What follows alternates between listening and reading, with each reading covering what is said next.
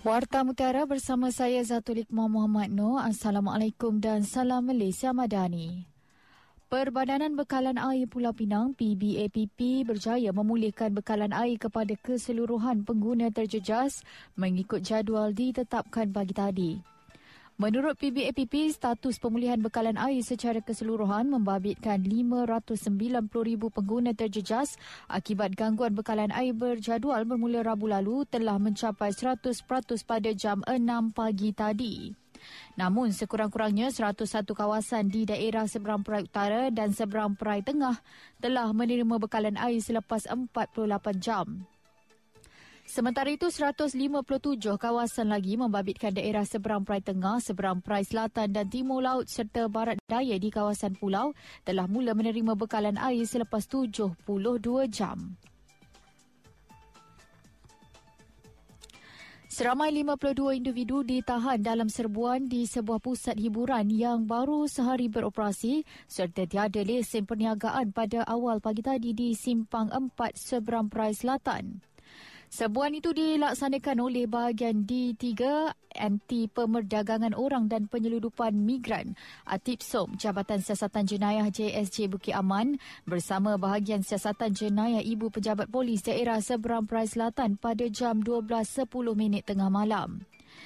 Ketua Penolong Pengarah D3 JSJ Bukit Aman, Senior Assistant Commissioner Sofian Santong berkata pihaknya juga berjaya menyelamatkan seorang remaja perempuan warga Myanmar berusia 17 tahun disyaki dieksploitasi sebagai buruh paksa.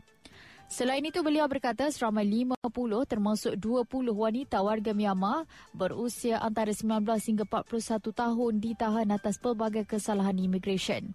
Kes disiasat mengikut Seksyen 14 Akta Atip SOM 2007, Seksyen 6 Kurungan 1 Kurungan C, Seksyen 55B Akta Imigran 1956, 63 dan Peraturan 39 Kurungan B Peraturan-Peraturan Imigresen 1963.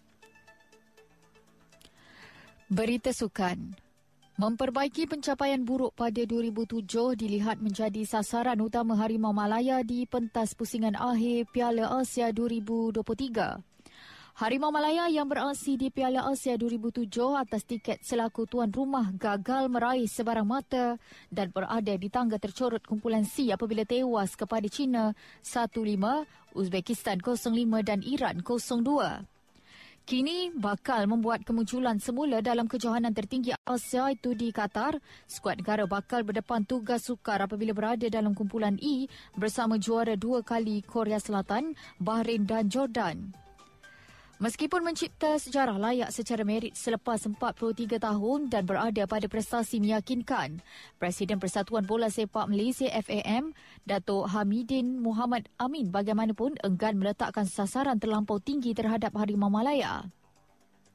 Sedar skuad kendalian Kim Pan Gon bakal berdepan tugas suka menentang pasukan besar di Piala Asia, Hamidin menjelaskan sasaran awal buat Harimau Malaya masih kekal untuk sekurang-kurangnya tidak pulang dengan tangan kosong.